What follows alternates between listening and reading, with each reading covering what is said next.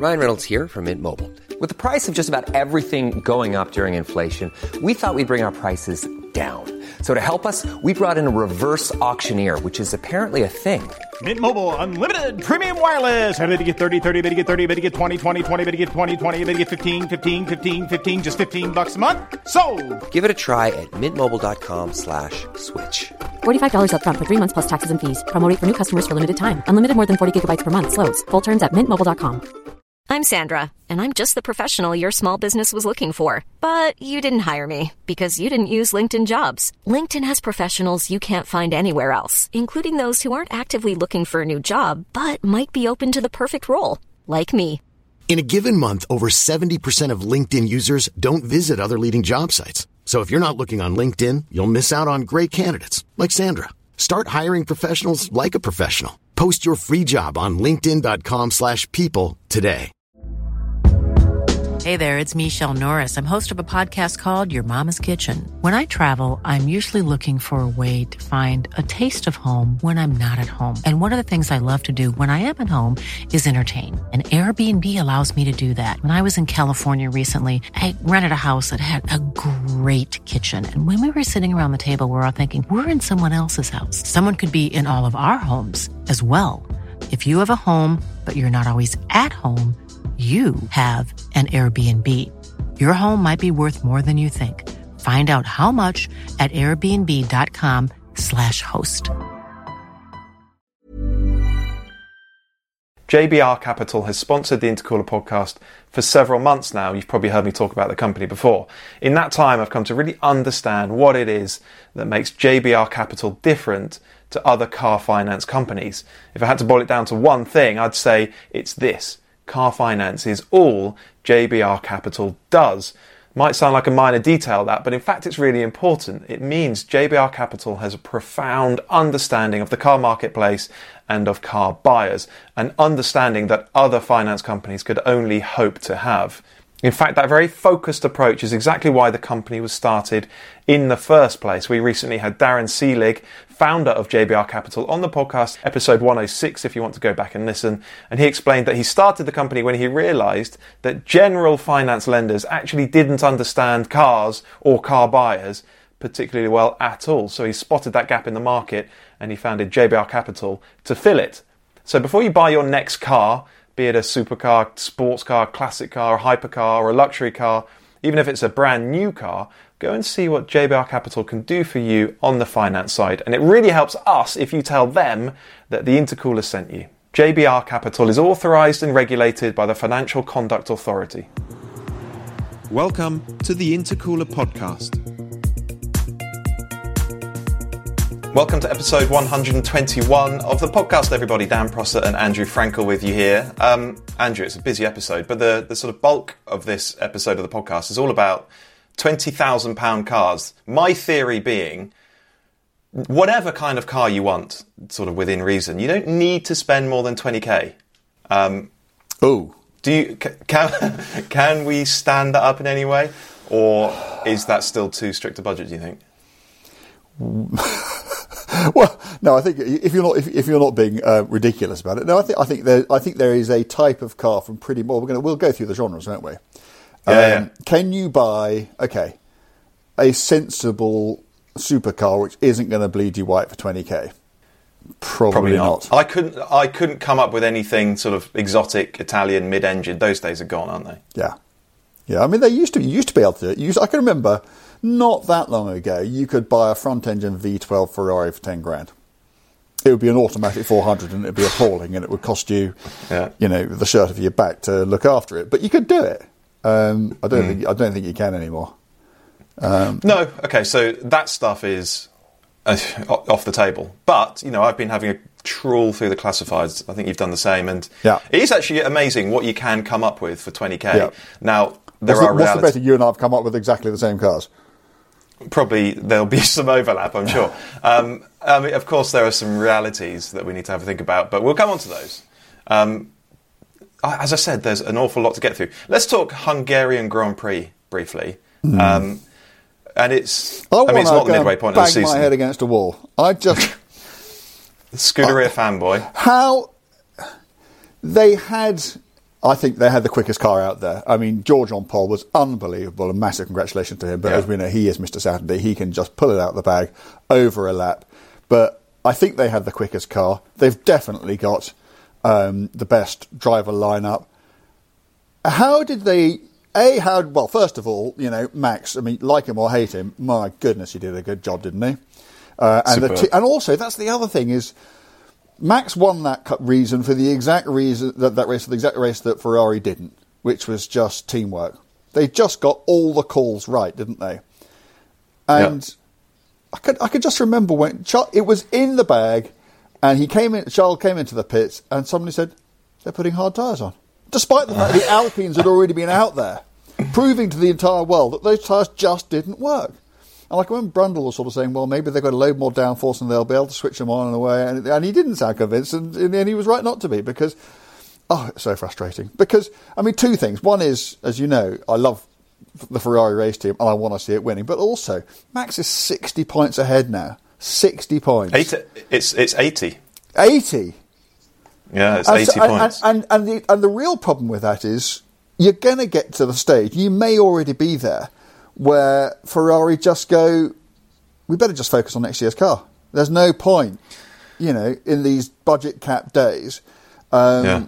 of just spending all this resource and doing all this stuff, fighting a battle that's already lost. At which stage, you know, Max runs away from it and it's all done by Austin or something. And, you know, having had such a season last year, um, for this one to be such a damp script, despite the fact it's had so much potential. Ugh. Anyway, So, what did we say last week um, after the French Grand Prix? We said Charles and Ferrari, not one more slip up, not Yeah. one more driving error, not one more strategic blunder, not one more divot team order. Mm. They have to be absolutely on their A game from here to Yeah. the final race of the season to stand a chance. Next time out, they just they drop the ball in the most hopeless way, actually. And think about how it was set up after qualifying. Ferrari second and third. And guess what? The Red Bulls were way back, Max in 10th. They Perez had this in 11th. amazing opportunity. Yeah. Yeah, they had Ferrari had this amazing opportunity to massively outscore win the race for one thing, massively outscore their, their title rivals. Um, and instead the opposite happened.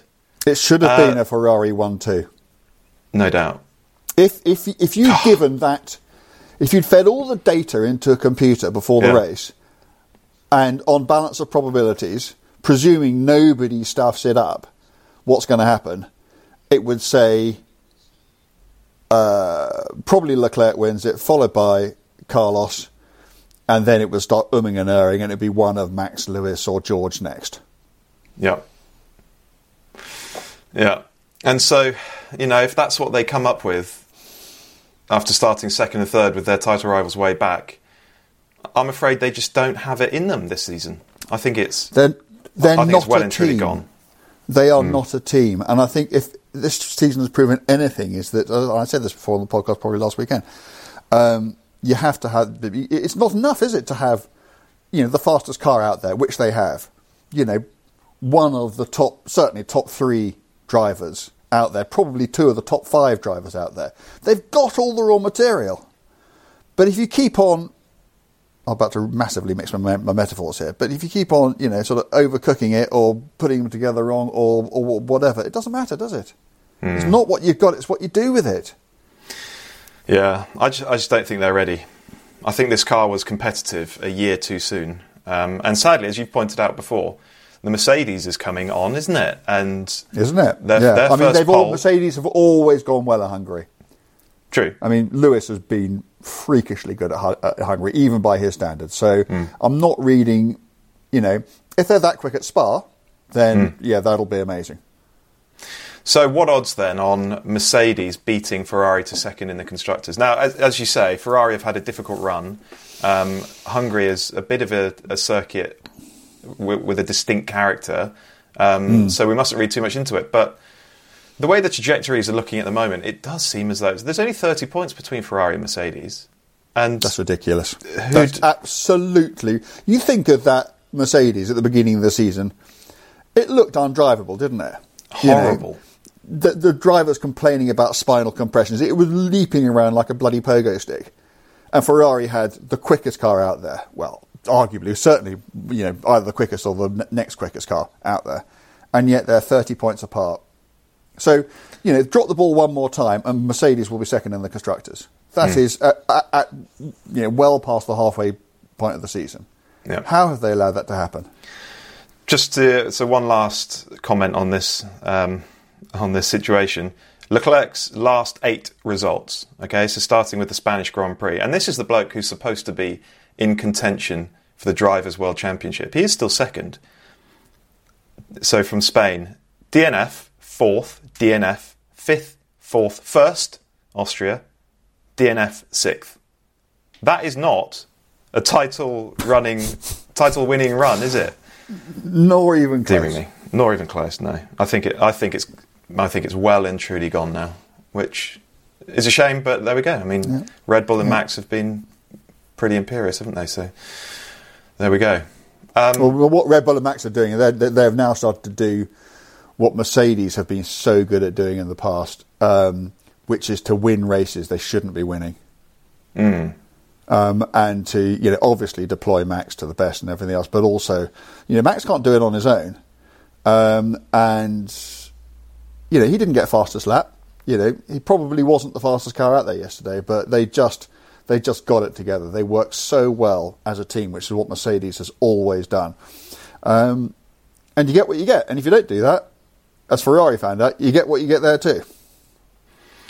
do you think George Russell is wondering how he finished behind Lewis, having started on pole? Lewis back in seventh. I think Lewis was on a back. I mean, I don't think that. I mean, there was that. There was a stint, wasn't there, when Lewis was just flying uh, in the middle of the race and he got fastest lap. Um, they were on different strategies. Um, uh, maybe, but I think I think I think there's I think there's enough doubt in there in terms of the different strategies for George to be able to rationalise it in terms of Lewis got the better rub of the green on that particular occasion. If it keeps on happening, um, then yeah, he will worry. But actually, if you look at their heads to heads in terms of either qualifying uh, or race results throughout the course of the season, they're pretty even.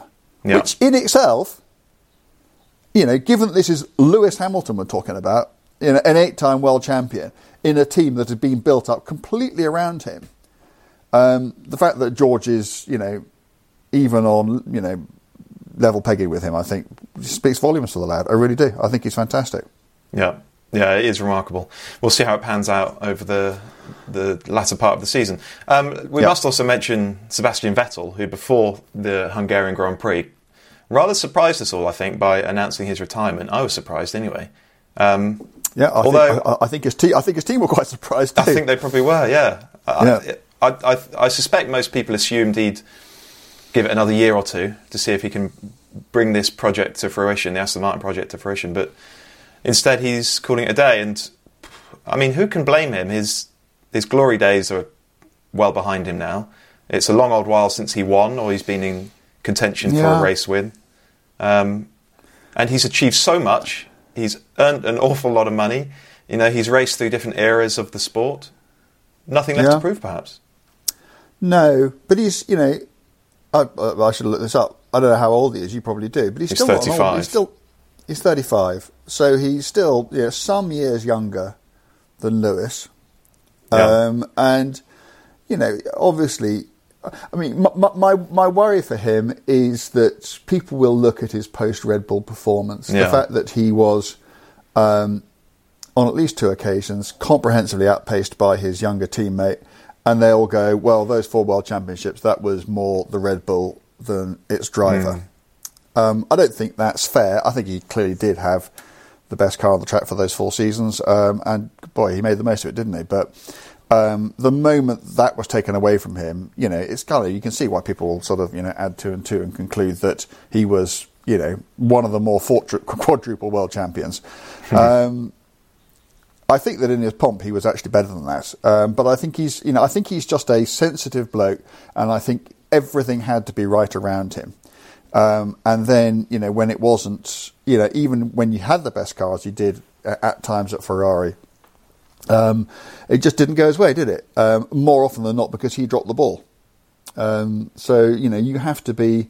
Again, it just goes back to being. You know, you don't just need the complete package as a team. You need to be the complete package as, as a driver. And if you look at Lewis, you know what has been absolutely extraordinary about you, Lewis, over all these years is the consistency, and it's the way that he is mentally so tough.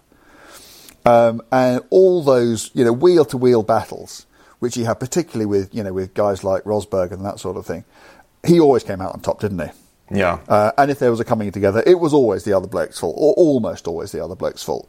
Um, and that mental resilience is, I think, the, the reason why, you know, Lewis has, you know, twice as many titles as Seb. Um, I'll be sorry to see him go because I mean he's also turned into a fantastic sort of elder statesman for the um, for the sport as well, hasn't he? Um, and you know he's been quite outspoken, quite rightly so, on a number of important things. Um, and I think that even though he's no longer in a front running car, I think he qualified like 17th or 18th at the weekend, which is sad to see. Um, I still think he was a great force for good um, within the sport, um, and I just hope we haven't seen the back of him. Yeah, he's grown into a really likable character and someone Yeah. you have to respect enormously. Um, yeah, well, we'll be sad to see him go, but he's achieved so much. Congratulations on a fantastic career, Seb. He wants to go and spend more time with his family, and who can begrudge him that? I mean, enjoy it. Um, right, let's quickly run through some of the brilliant articles that we've been posting, if, if I may say so, on the Intercooler website and app. Um, I just want to, it's worth talking about some of this stuff because there's been real variety up there. Um, we've got some, had some great contributions from our brilliant team of writers. I, Um, I what I- so if I, if I, if, if I could Yeah. briefly interrupt, I, th- I think the other reason we're going to talk about this uh, is just that you know we want you guys to know about the website. Um, goodness knows, Dan and I and a few others have spent enough time getting it all together, um, and you know I, I, we hope um, that if you go and check it out.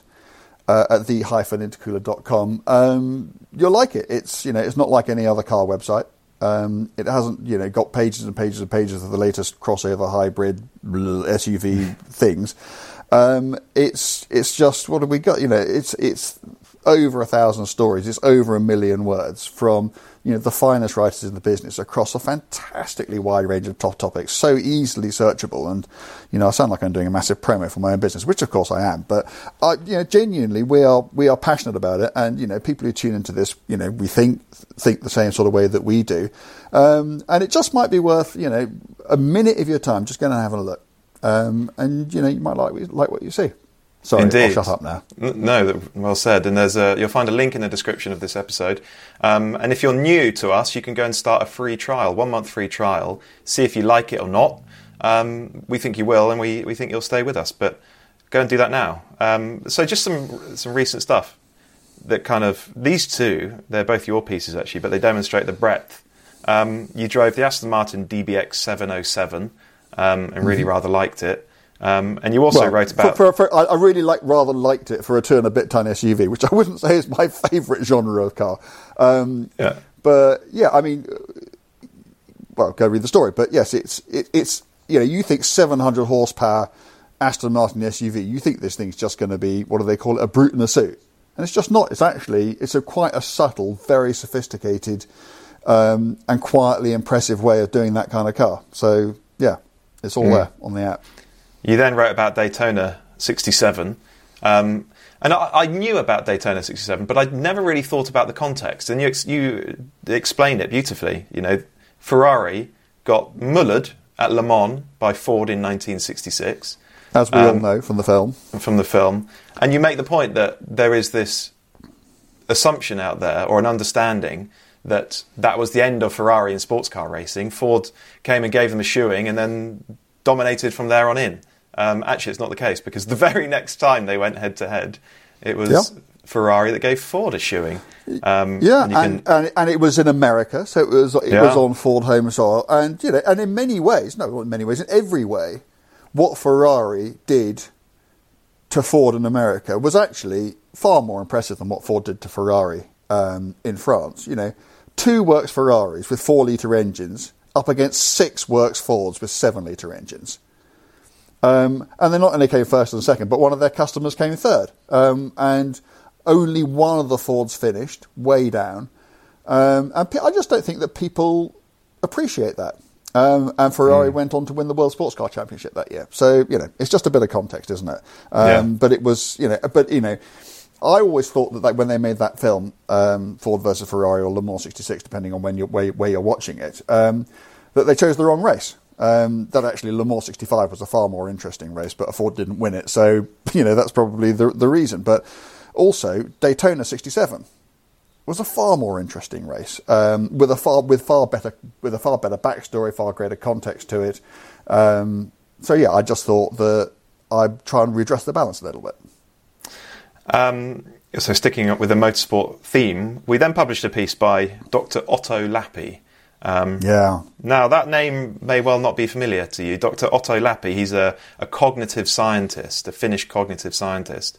Um, and with Alan Dove, um, he's produced a book called um, The Racer's Brain, um, which is all about what goes on inside the mind um, of an elite level racing driver when he or she is in the car.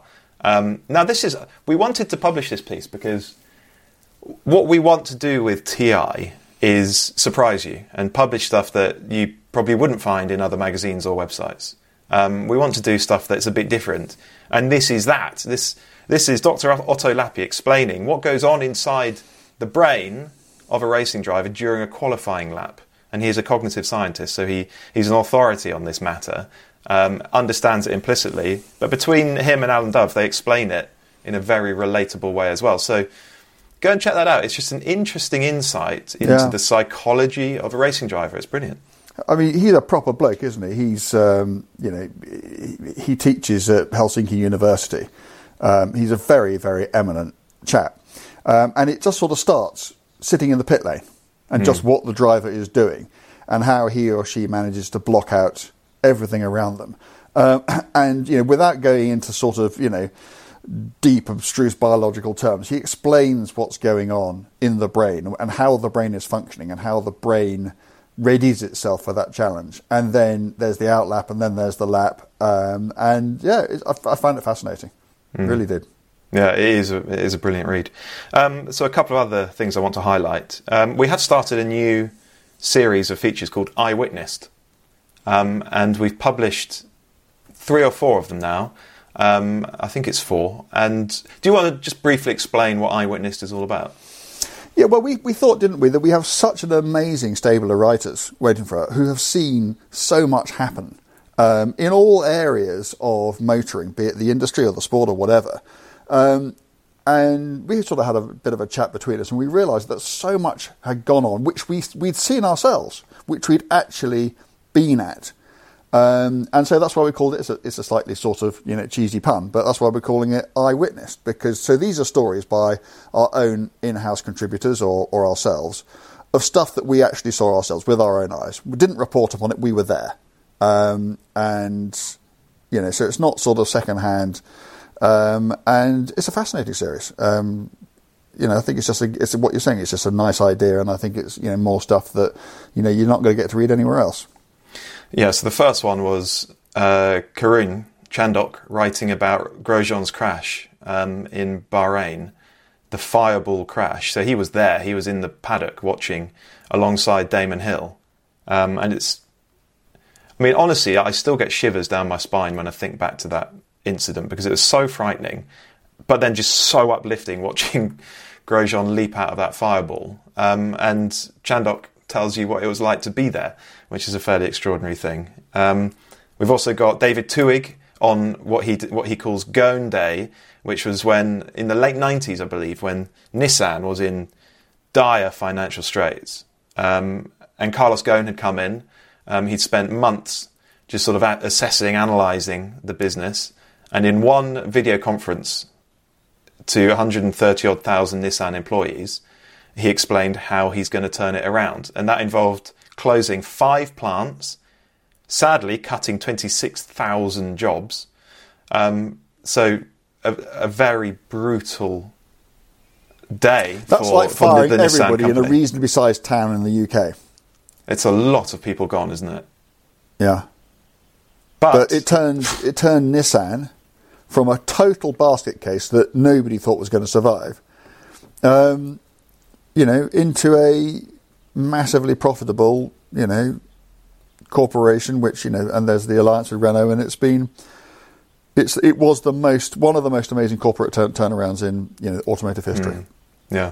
So that's Eyewitness. There are others um, and many more to come as well. Keep an eye on them. If you go to the website, you can actually um, select just um, Eyewitness articles, uh, so you can see them all there in one place.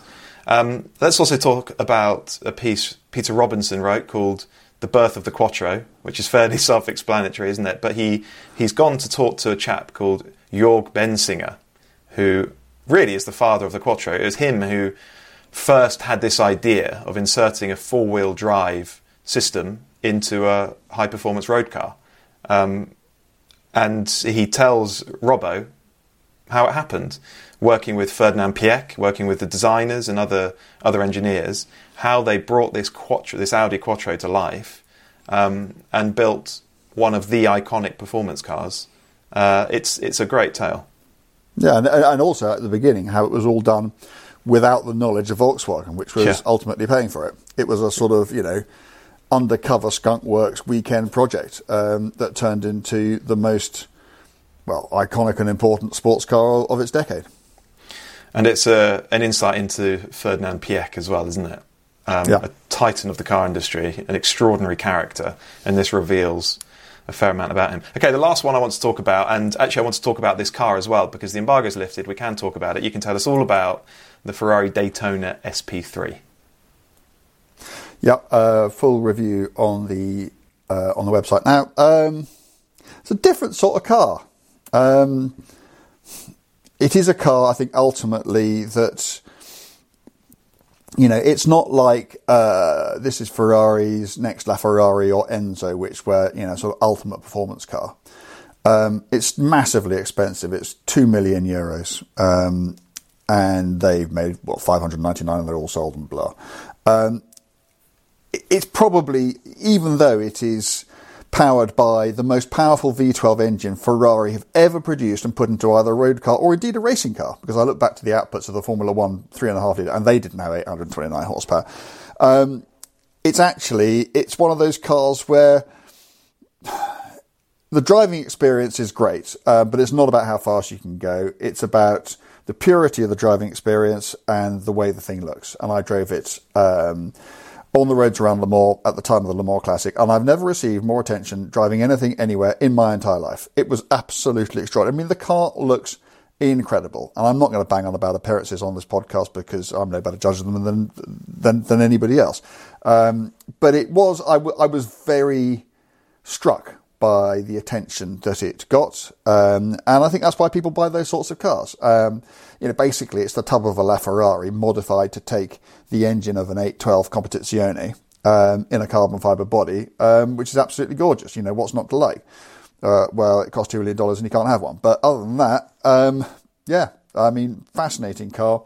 Uh, I still think that there is room for Ferrari to do its what is McLaren F1, a super light, um, just to show what it can be done. Um, pure, pure driving machine. I think that car is still out there. Maybe that's what the uh, the SP4 will be like. I have no idea, but um, you know, amazing thing to go and do. Amazing car to go and drive. Um, let's just talk briefly about this Icona series because they are relatively likely re engineered versions of existing Ferraris built in strictly limited numbers with Yeah, eye-watering, seven-figure price tags. So Yeah. they they generate well. This um, how many SP3s are they building? It's four nine nine. five five nine nine. Five nine nine. So that's So, so, so that's 99 more or 100 more than they made LaFerraris. And okay, yeah, there's been a bit of inflation, but it cost basically twice as much. yeah, And, and, and, it doesn't that is- have a hybrid system, and it's still using a LaFerrari tub. Yeah. That is amazing. And it's going to generate And they're all pre sold. They all just went. Yeah. And it will generate a billion euros in revenue. Hmm. For a car that had basically already been engineered. Yeah, good business Clever. if you can get it. And, and- there will be people who are thinking it's a ridiculous car. It's you know how could you possibly spend that amount of money on it?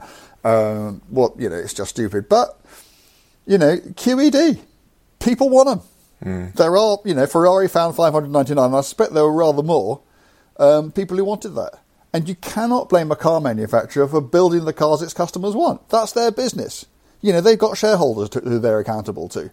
Um, you know, you might not be as impressed with it as something, you know, more mainstream, uh, which has got all sorts of other challenges um, to face and to overcome. But what you can't say, I don't think, is that it's a waste of money because by definition it's not because they have found that amount of people um, to spend that money on them. Hmm. It's extraordinary business. Yeah, fair play to Ferrari.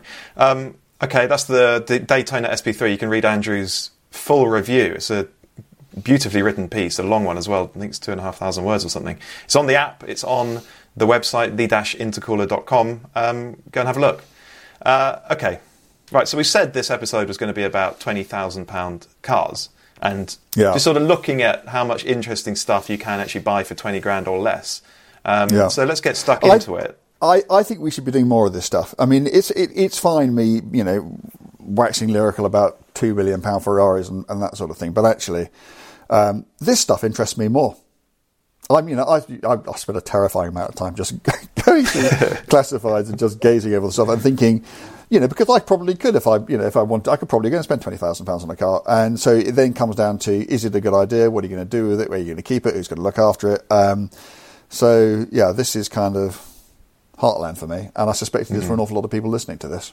Yeah, I've found it really enjoyable searching through, and it's amazing what you can get for that money. However, yeah, some of the cars I've pulled out, their potential to present you with an enormous, comfortably five-figure bill is yeah fairly extraordinary. So, I, it might be that this is, you know, if you have thirty or forty thousand pounds to spend on a car, spend half that and keep some in reserve.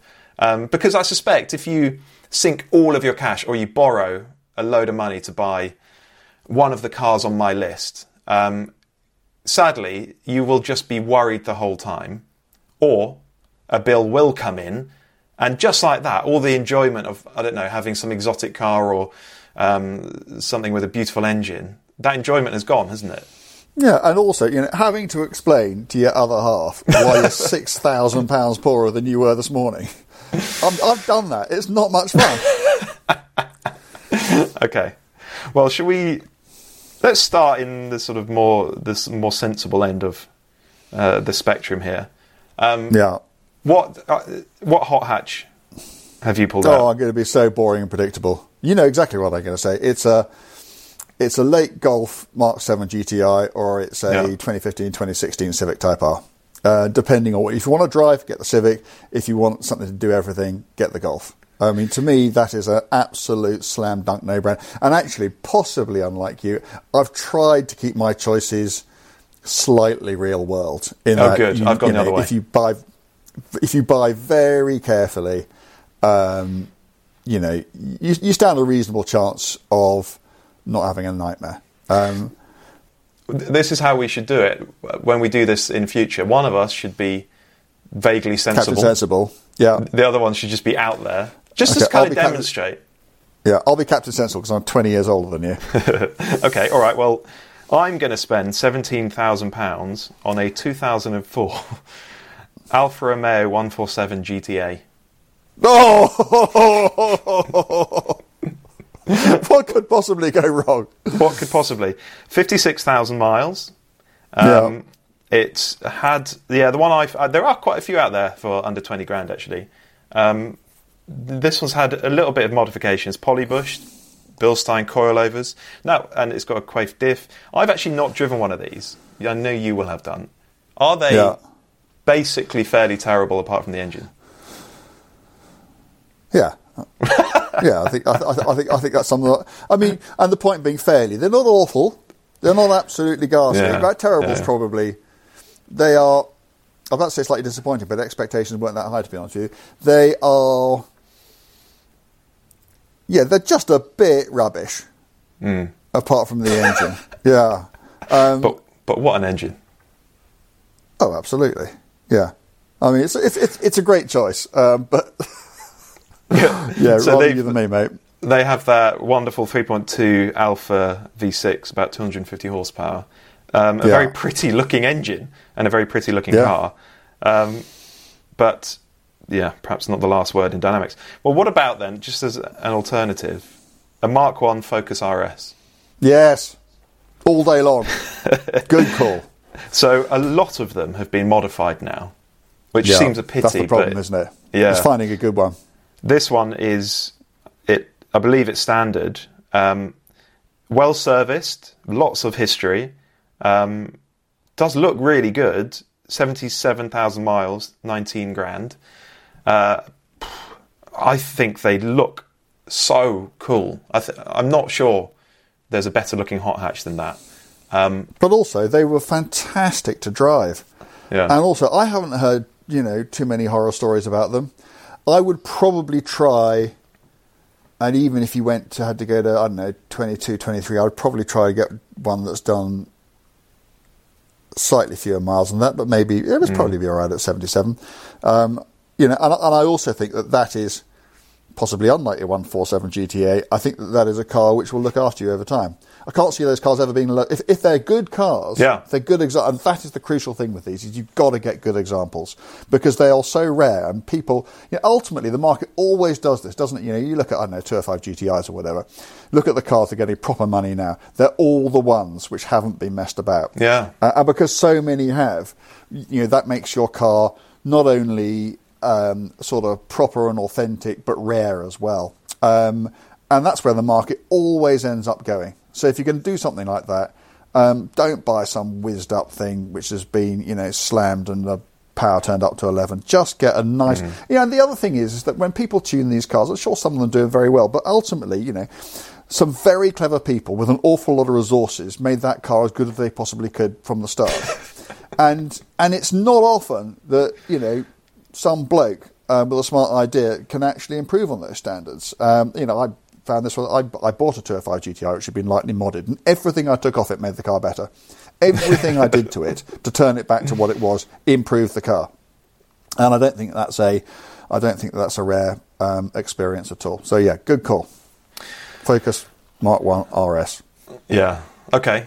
All right. What are you spending your twenty grand budget on for on a, on a family car? Which way is that going? I'm being slight. I'm not being entirely sensible here, Good. but I just couldn't resist it. E E90 M3. Ah. Yeah. Very interesting. Not sensible. cool car though. Cool car, and you know I might, might be stretching the family thing a bit, but you know there's quite a lot of room in the back of those. Yeah. For you know a young kid or two, decent sized boot. Okay, I, I'm, I'm buying an engine, aren't I? I'm, getting, I'm buying an engine with a car thrown in, free of charge. But um, yeah, that four litre V8 is just absolutely monstrous. And again, you'd have to buy so carefully, wouldn't you? And you'd have to really check through the history, and you'd have to know all about the foibles with those cars, which Yeah. they have. Um, yeah, you have. Yeah. But yeah, um, but funnily enough, when they were new, I wasn't that knocked out of them by them because Hmm. I guess they'd followed the E46, which was and remains um, the icon. I suspect you've got an E46 on your list, or or, or you would have thought about it because thought that's the about it. kind of that's the kind of obvious choice, isn't it? But I was trying to having come up with the Golf GTI, thinking, well, for this next one, it won't be entirely obvious. And I just thought, I don't know, you can get a slightly newer car, um, and yeah, there's just as a, as more of a sort of classic fun thing to have rather than a sort of daily driver. Um, yeah, smoking around in an, in an E90, maybe literally smoking around in an E90, uh, just struck me as being a, a, a fun thing to do. Absolutely. Okay, I've got a couple of family car options. Um, Not entirely sensible, but 16 and a half grand on an early, so it's a 2009 Porsche Panamera V8, four wheel drive. Brave. Is that what? Is that no? I'm just. I'm. Um, you can get them for that, can you?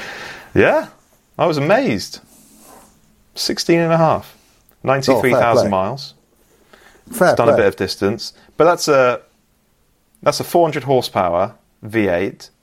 Do you know what? On the launch, I remember driving a rear drive manual V8 Panamera, but they they clearly sold about four because you just can't find one anywhere. Um, yeah. But that would be a hell of a car. Even this would be a hell of a car. Four wheel drive, PDK, V8. I, do you I pay do for a wonder. turbo? I just want a turbo. If I, if I was going to go you? down that road, I just want. I just, I just wanted to because I can just remember how bonkers those cars are. I can remember doing a twin test with that and an Aston Rapide. Um, Aston didn't see which way it went. Yeah, it wouldn't. Yeah. I, I do wonder how these, the, the Panamera is aging. Do you think it would still feel good inside? Do you think it would still be quiet and ride well and feel robust? It, it should do, shouldn't it? I don't think they ever rode that well, did they? Um, yeah, I think it still feel robust. Um, I think it'll still be hideously ugly as well. Um, Well, yeah, there is that. But yeah, no, I think it, I think it would be again get a nice one. I think it'd be fine. I think that's actually I think that's quite a good left field choice actually. Yeah. Okay, I've got one more, um, and this is actually less appealing to me than the Panamera. Um, Mercedes CLS uh, C63 AMG. So it's got that stonking 6.2 AMG engine. Um, it's the they call it a coupe. It's not a coupe. It's a four door saloon, really, isn't it?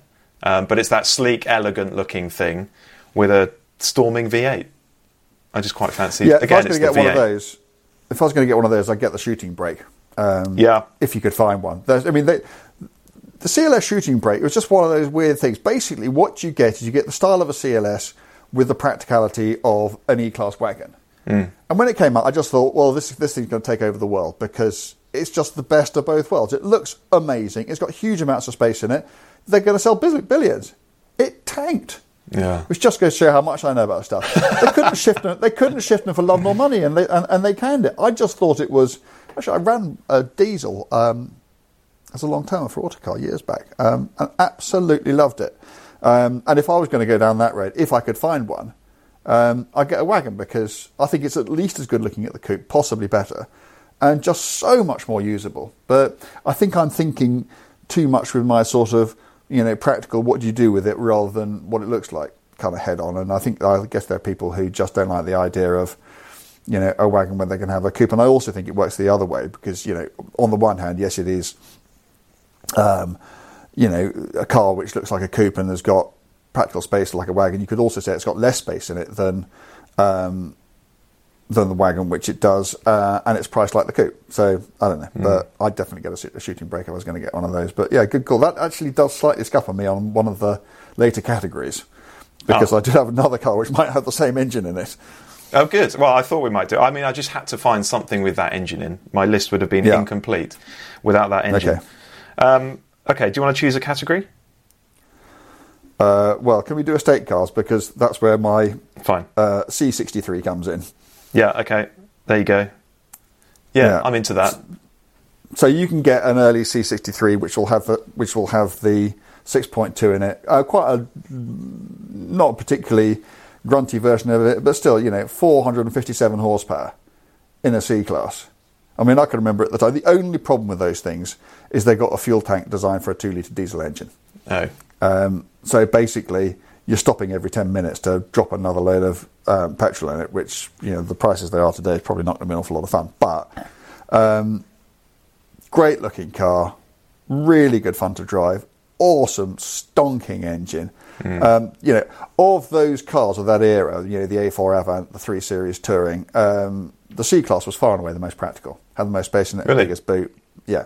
Um, so you can actually use it. I mean, it's not like an E class. It's not a or a Volvo. It's not some cavernous, you know, thing. But it's um, it's a really really good family hack. Um, I, I- when they came out, I absolutely adored those. Um, yeah, and I bet it would still stack up. Yeah, yeah, that's very cool. I'd yeah, I'd be tempted by one of those. Um, okay, I don't have an estate car, so I'm going to move it on to coupes. Um, we did an episode all about Maserati last week, and we mentioned the Gran Turismo. Neither Oh of us, god! neither of us particularly like that car. But when you see one for 18 grand with Yeah. 39,000 miles, I still don't want it. and it looks fantastic, and it's a Maserati, and it's got I that brilliant. it. full- it's got that brilliant V8 engine. Um, Yeah. and you still don't want it. No, I know that's fair enough. I, but I can imagine thoroughly enjoying. If they gave it to you, okay, Yeah. it cost you nothing at all, okay, but, on, but but they gave it to you on condition that you couldn't sell it and just take the money, okay, would you want it? Yes. If it's free, Yeah, I know it's free, but it's still it's still a slightly. Would you not just be thinking there are so many other cars that are better than this? Would it not just annoy you every time you got into it? Uh, What, this is what I'm intrigued by because I think I could enjoy it and not care that it was a bit baggy, not care that the gearbox was a bit rubbish, not care that it felt a little bit flaky because I'm in a V8 Maserati and I think oh, there'd be completely different. enough. It would annoy me every time. Really, I, Like, it's, it's one of those cars where you drop where, where, where I would drive it, and actually I'd be completely unfair on it because I wouldn't be thinking about it. I would just be, you know, I would be focusing on all the things that it did wrong, and I wouldn't be focusing Yeah. on the things that it got right, which is totally unfair. But it would just be with a car like that the way my mind would work.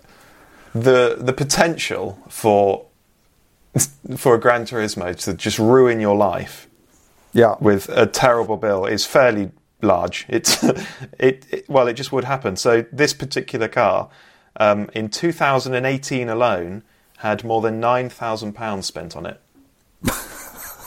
Presumably, all stuff that needed doing.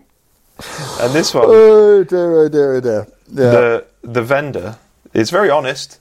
Apparently, two bad points: suspension light is on at the start. It is a little stiff. then after a little drive, it comes back to normal, but the light stays on. So that's a big problem. Run! Run! as fast as you can in the other direction.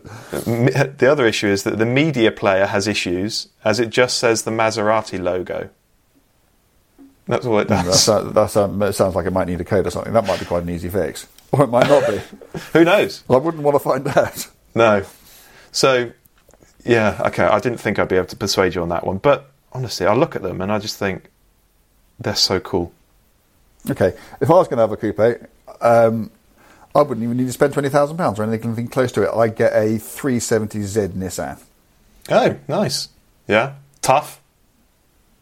Tough, fun, slides, sideways, cracking V6 motor. I like the way they look.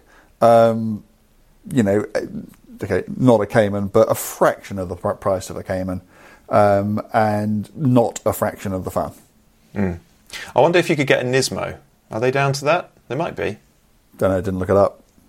I think they arrived Yeah. a good 10 years ago, so probably. And they were good to drive. Yeah. They were fantastic Yeah. to drive.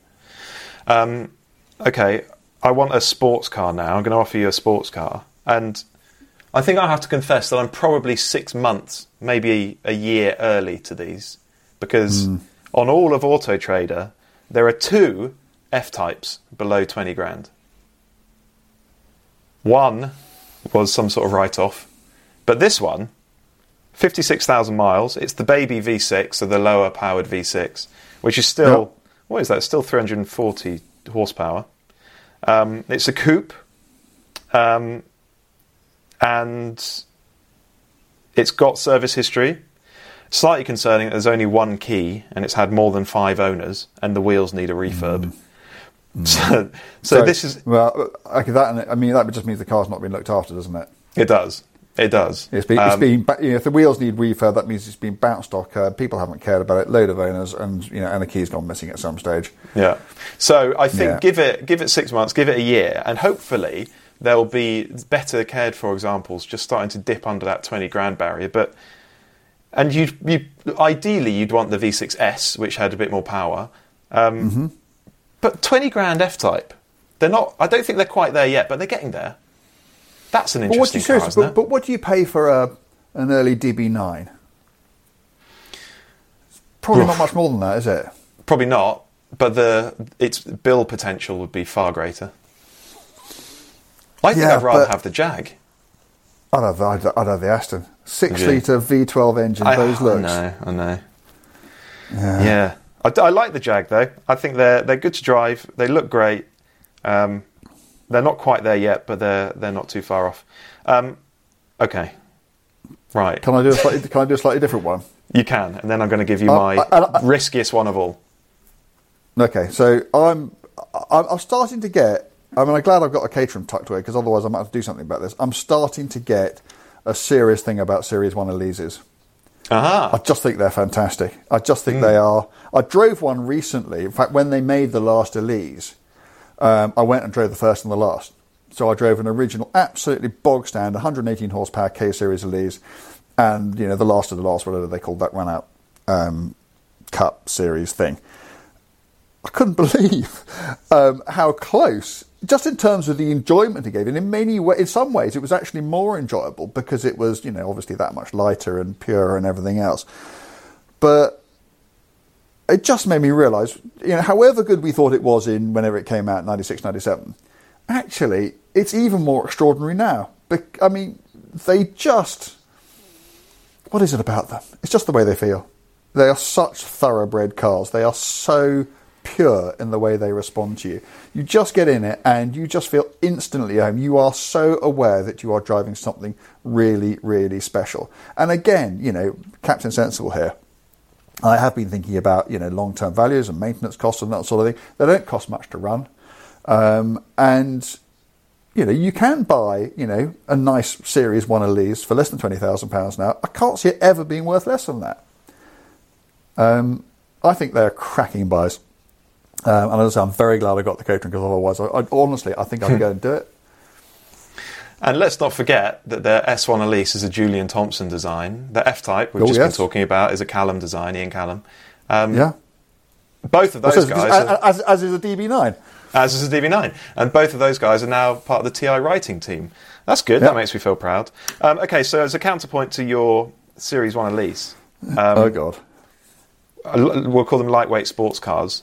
Um, yeah, there's twenty grand doesn't actually go that far on a Caterham these days. No. No, Not really. I, I, could, I could tell you that from bitter experience. you can. So instead, I, I looked at Westfields, um, and I found one particularly intriguing car, um, an S8 2004, um, with a V8 in it.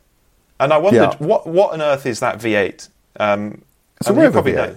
Exactly, it is a Rover Well, V8. I, I, I, well, yeah, um, yes, I, I do know. Um, I fell out with Westfield when I was when I was a young lad um, because I drove one of their cars and said something not particularly complimentary about it. Um, and I was somewhere, was I Silverstone, something like that, doing something, uh, and they were there and they came up to me and someone told me that I was never going to drive a Westfield again. And actually, they were completely right because I haven't. Um, did. we did have a Westfield, a V8 Westfield in on test. It caught fire. good. I wasn't in it at the time, um, but there was a carb fire. I mean, not a serious thing. The car didn't burn out, but it, it was. I think it certainly got the attention of the driver. I just don't know enough about Westfield. I know that you know when I was driving them, which was 30 years ago, they just weren't as good as Caterhams. Um, and I don't really know because I literally haven't driven one since whether that's a a smart idea or not. Um, It might be. I mean, you know, think about it. You know, small, light, you know, massive alloy V8 engine in it. I, you know, it, it would be interesting. It would. I, I was intrigued by it because, I mean, really, that is the wrong engine, isn't it, for a little lightweight seven type car? Because you want something smaller and really peaky and buzzy, like a a Revy four pot, don't you? Ideally.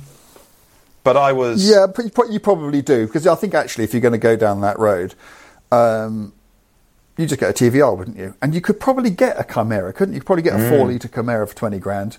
Yeah, yeah. and yeah. that's not a bad shot.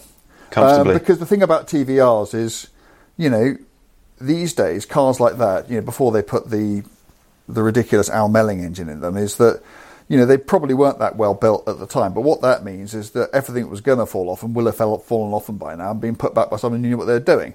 Um, so actually, although when I last drove one, I was amazed by how old it felt. It felt vintage. Yeah. It felt honestly, it felt closer to an Austin Healey than a modern car.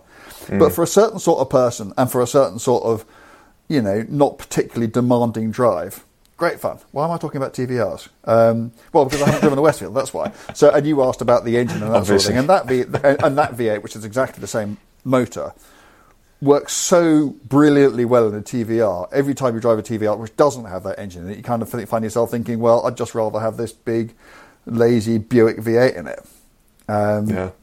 So yeah, so actually, you know, having think having thought about it, um, a four litre Chimera, because I don't think you'd get a 500 or a 4.3, but uh, an early Chimera would be, and you wouldn't get a Griff, I don't think, but you know, that'd be a good shot. Okay, let me give you one more, which is Total Fantasyland, which has got build Yeah. potential like few other cars on the More, used more market. than a, more than a Gran Turismo Maserati. I think so. I think so. and you can you can buy them far cheaper. Do you know what? This, So, so just before you do it, can we do another podcast of just cars you shouldn't buy? Wonderful cars which are going to get you into so much trouble. yeah, you know, we so- can do that. Sort of, I, I don't know, fire sale Lamborghini Countach. Or know, Yeah. just just think how what what car is going to give you more grief? What car are you going to regret buying more than any other in the whole wide world? We'll just do a podcast about them. We should. I mean, but the thing, people do buy these cars. Someone buys them, and some people must have a good experience doing it. Yes, Potentially, I don't know. yes, you always get the lucky ones, don't you? Yeah, yeah, there'll be some Yeah. out there, but you just won't know who. You won't know which car is the lucky one, will you? So Yeah, I did 50,000 miles on my fire damaged Countach. It never Yeah. went right. It's not a conversation you have very often, but you know, I'm not I've saying not it's never happened. uh, okay, so you can get them cheaper than this, um, but I've tried to find one that looks fairly sensible that hasn't done too many miles, um, and actually, it's very easy to find early flying spuds for under twenty grand. Bentley flying call. spuds. Um, Do you know, I think that's a great, I think that's a great, I've never heard called a flying spud before. I'd, I'd rather have a Continental GT. I don't think that's silly at all. I think that's a great idea. So I I found think one. that's a fantastic idea. a fiver short of 20 grand. It's done 57,000 miles. Um, Yeah. Of course, it is the W12 because it's an early car. Um, but that would be pretty special, wouldn't it? Oh, do you know what? I can remember doing a group test. Uh, it was a second-hand group test thing that I did uh, for Autocar. And what do we have down there? We had a Lamborghini Gallardo. Um, we had something else Italian. It might have been a Ferrari. Anyway, we had, we, we had a load of cars, and there was going to be a Continental GT there.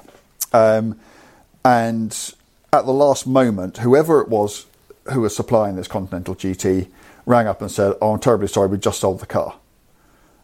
And I went, "You bastard! You know, you're meant to be here with the car now. Um, have you got anything else?" And they went, "Well, no, we haven't. We, we just, you got no Continental." "We said we got one, but it's just coming in. It's a complete mess." I said, "We'll have it." Um, and he said, "Well, this car's coming in. It's done a bazillion miles. It's bounced off every curb in London because the wheels are ruined. Um, I can't vouch for it at all. Know nothing about it at all." I said, "Look, you know, we haven't got a story unless you bring it down." So he turned up in this thing. It looked. I think we could only photograph it from one side because it has such a horrible life. It drove beautifully. It just felt so much tighter and taut and together than anything else we had there. And you know, there's probably nothing else which makes me realise just how well built those cars are. Mm. They're just. oh, I was about to say bomb-proof. Clearly, they're not. And I'm not saying for a moment you couldn't get a terrifying bill out of one of them. But I just thought, actually, if I was going to get one of these cars, that's what I would get, just because I'd back it more. I'd worry about it less than anything else that that kind of money would buy when you're talking about that kind of car. Because there's a lot of VW underneath. A lot. Well, an enormous amount, yes. Yeah, yeah. So Yeah. It, it should be okay. But I've done a little bit of reading up on them. Um, and one of the buying guides I read said that head gaskets shouldn't fail, but they have been known to. And the trouble is, with this engine, that is an engine out job. Um, and this particular buying guide puts the bill at potentially 15 grand, which is almost the value of the car itself. Um, so, Yeah, I can write off the car. But but when they say you know head gaskets have been known to go, there's not a car in the world who hasn't had a head Yeah. gasket that's been known to go. So what you need to know is whether that's a problem or not, whether that is a known problem, whether it's like a you know an intermediate shaft on a on a 996. You know, if it's a known problem and basically it's going to happen, then you need to factor that. If it's something which or you know has happened. Um, you know, to an unspecified number of cars. You know, let's face it. You know, they were making, you know, certain years they were making ten thousand of these cars a year. So they I mean they're probably a, you know between 100 and 200,000 cars out there. If it's happened to three of them, yeah, you're probably going to be okay, aren't you? Yeah, So that's what you need to know. quite right. Yeah, just a little bit of research will make all the difference, won't it? But Yeah. that is an awful I mean, what lot of will car. be expensive? What will be expensive is just basic maintenance. You know, you need a new set of discs and pads. That's going to be a lot of money. You need a new exhaust. That's going to be a lot of money. That sort of thing is going to cost. Mm. Um, but as you say, there's so much Volkswagen engineering in them, and because they're Bentley built, they're built to a fantastically high standard. Um, yeah, I think you know. I think, and also, you know, they're good cars for for their era. Um, mm. You know, they don't handle brilliantly well because the weight's in the wrong place, but they're you know very fast. Uh, you know, 550 horsepower if you just get the standard car. Um, I think they look great. Um, Dirk Van Braeckel was the designer of that, and yeah, beautifully mm. put together. I mean, nothing like as ridiculous a choice as a Gran Turismo as Maserati in my book. Good. Well, there we go. Maybe I'll have to do it after all. Um, so, twenty grand cars. Be interested to know what you all think um, of a which way your twenty grand would go. But we'll do it again. We'll pick a different price point. Um, we won't go bananas with the price point, but we'll pick something else, and yeah, we'll both go and hunt out some intriguing buys um, for that budget. It's good fun, isn't it? Yeah, um, it is. Okay. All right. Well, thank you for listening, everybody. Thank you to JBR Capital for uh, sponsoring the podcast. Please go and check out JBR Capital if you're looking to buy a used car or a new car. Let's see what they can do for you on the finance side. There'll be um, contact details in the description below. Please also rate and review the podcast. Rate and review the podcast, please. I'm going to keep banging that drum because it's really important. That's how we find new listeners. And please also subscribe and follow wherever you listen to um, the podcast. And actually, we're not going to do a listener question this week because it's been a very packed episode. we'll bring oh, it back. We? will bring it back next week. Uh, I promise. All right, promise. Um, but there we go. Yeah, I do. And thanks for listening. We will be back next week with a listener question. I promise. Look forward to it.